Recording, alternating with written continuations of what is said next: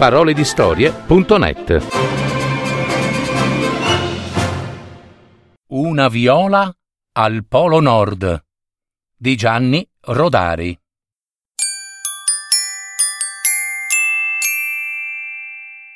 Una mattina, al Polo Nord, l'orso bianco fiutò nell'aria un odore insolito e lo fece notare all'orsa maggiore. La minore era sua figlia. Ma che sia arrivata qualche spedizione? Furono invece gli orsacchiotti a trovare la viola. Era una piccola violetta mammola e tremava di freddo. Ma continuava coraggiosamente a profumare l'aria, perché quello era il suo dovere. Mamma! Papà! gridarono gli orsacchiotti. Io l'avevo detto subito che c'era qualcosa di strano. Fece osservare per prima cosa l'orso bianco alla famiglia. E secondo me non è un pesce. No, di sicuro, disse l'orsa maggiore, ma non è nemmeno un uccello. Oh, hai ragione anche tu, disse l'orso, dopo averci pensato su un bel pezzo. Mm.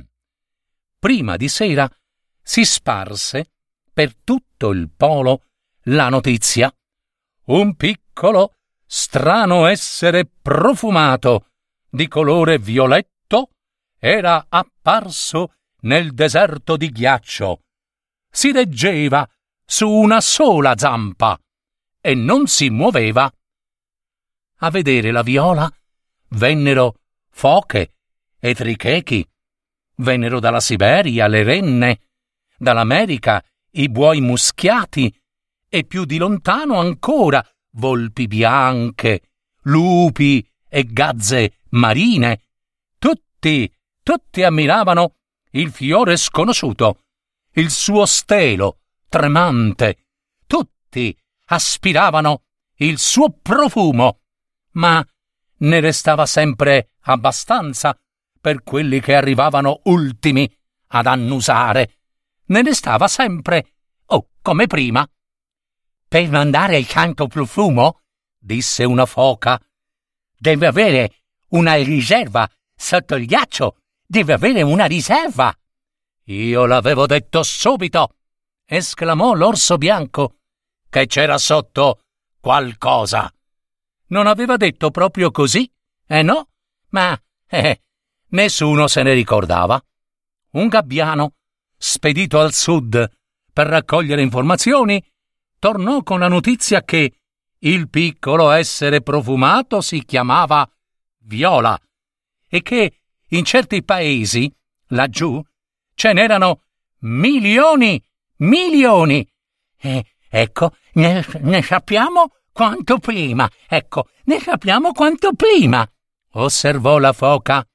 E com'è? Com'è che, che proprio questa viola è arrivata proprio qui? Eh? Vi dirò tutto il mio pensiero.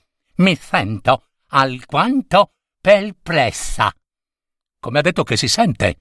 domandò l'orso bianco a sua moglie. Perplessa? Cioè, non sa che pesci pigliare. Ecco, ecco, esclamò l'orso bianco, proprio quello che penso anch'io. Quella notte corse per tutto il polo un pauroso scricchiolio.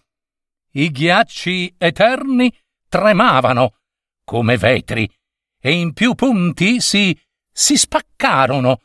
La violetta mandò un profumo più intenso, come se avesse deciso di sciogliere in una sola volta l'immenso deserto gelato, per trasformarlo in un mare azzurro e caldo o in un prato di velluto verde.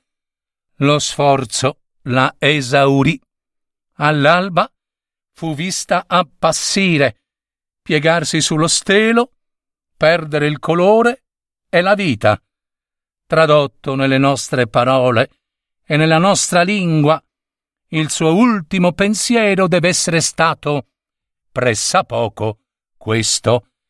Ecco, io muoio. Sì, ecco.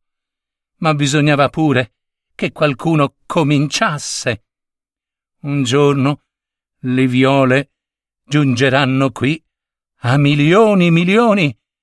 I ghiacci si scioglieranno e qui ci saranno isole, case e bambini, tantissimi bambini.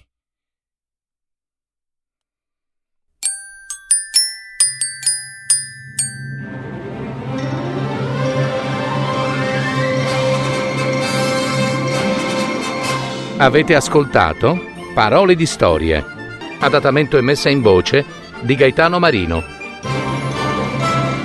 www.paroledistorie.net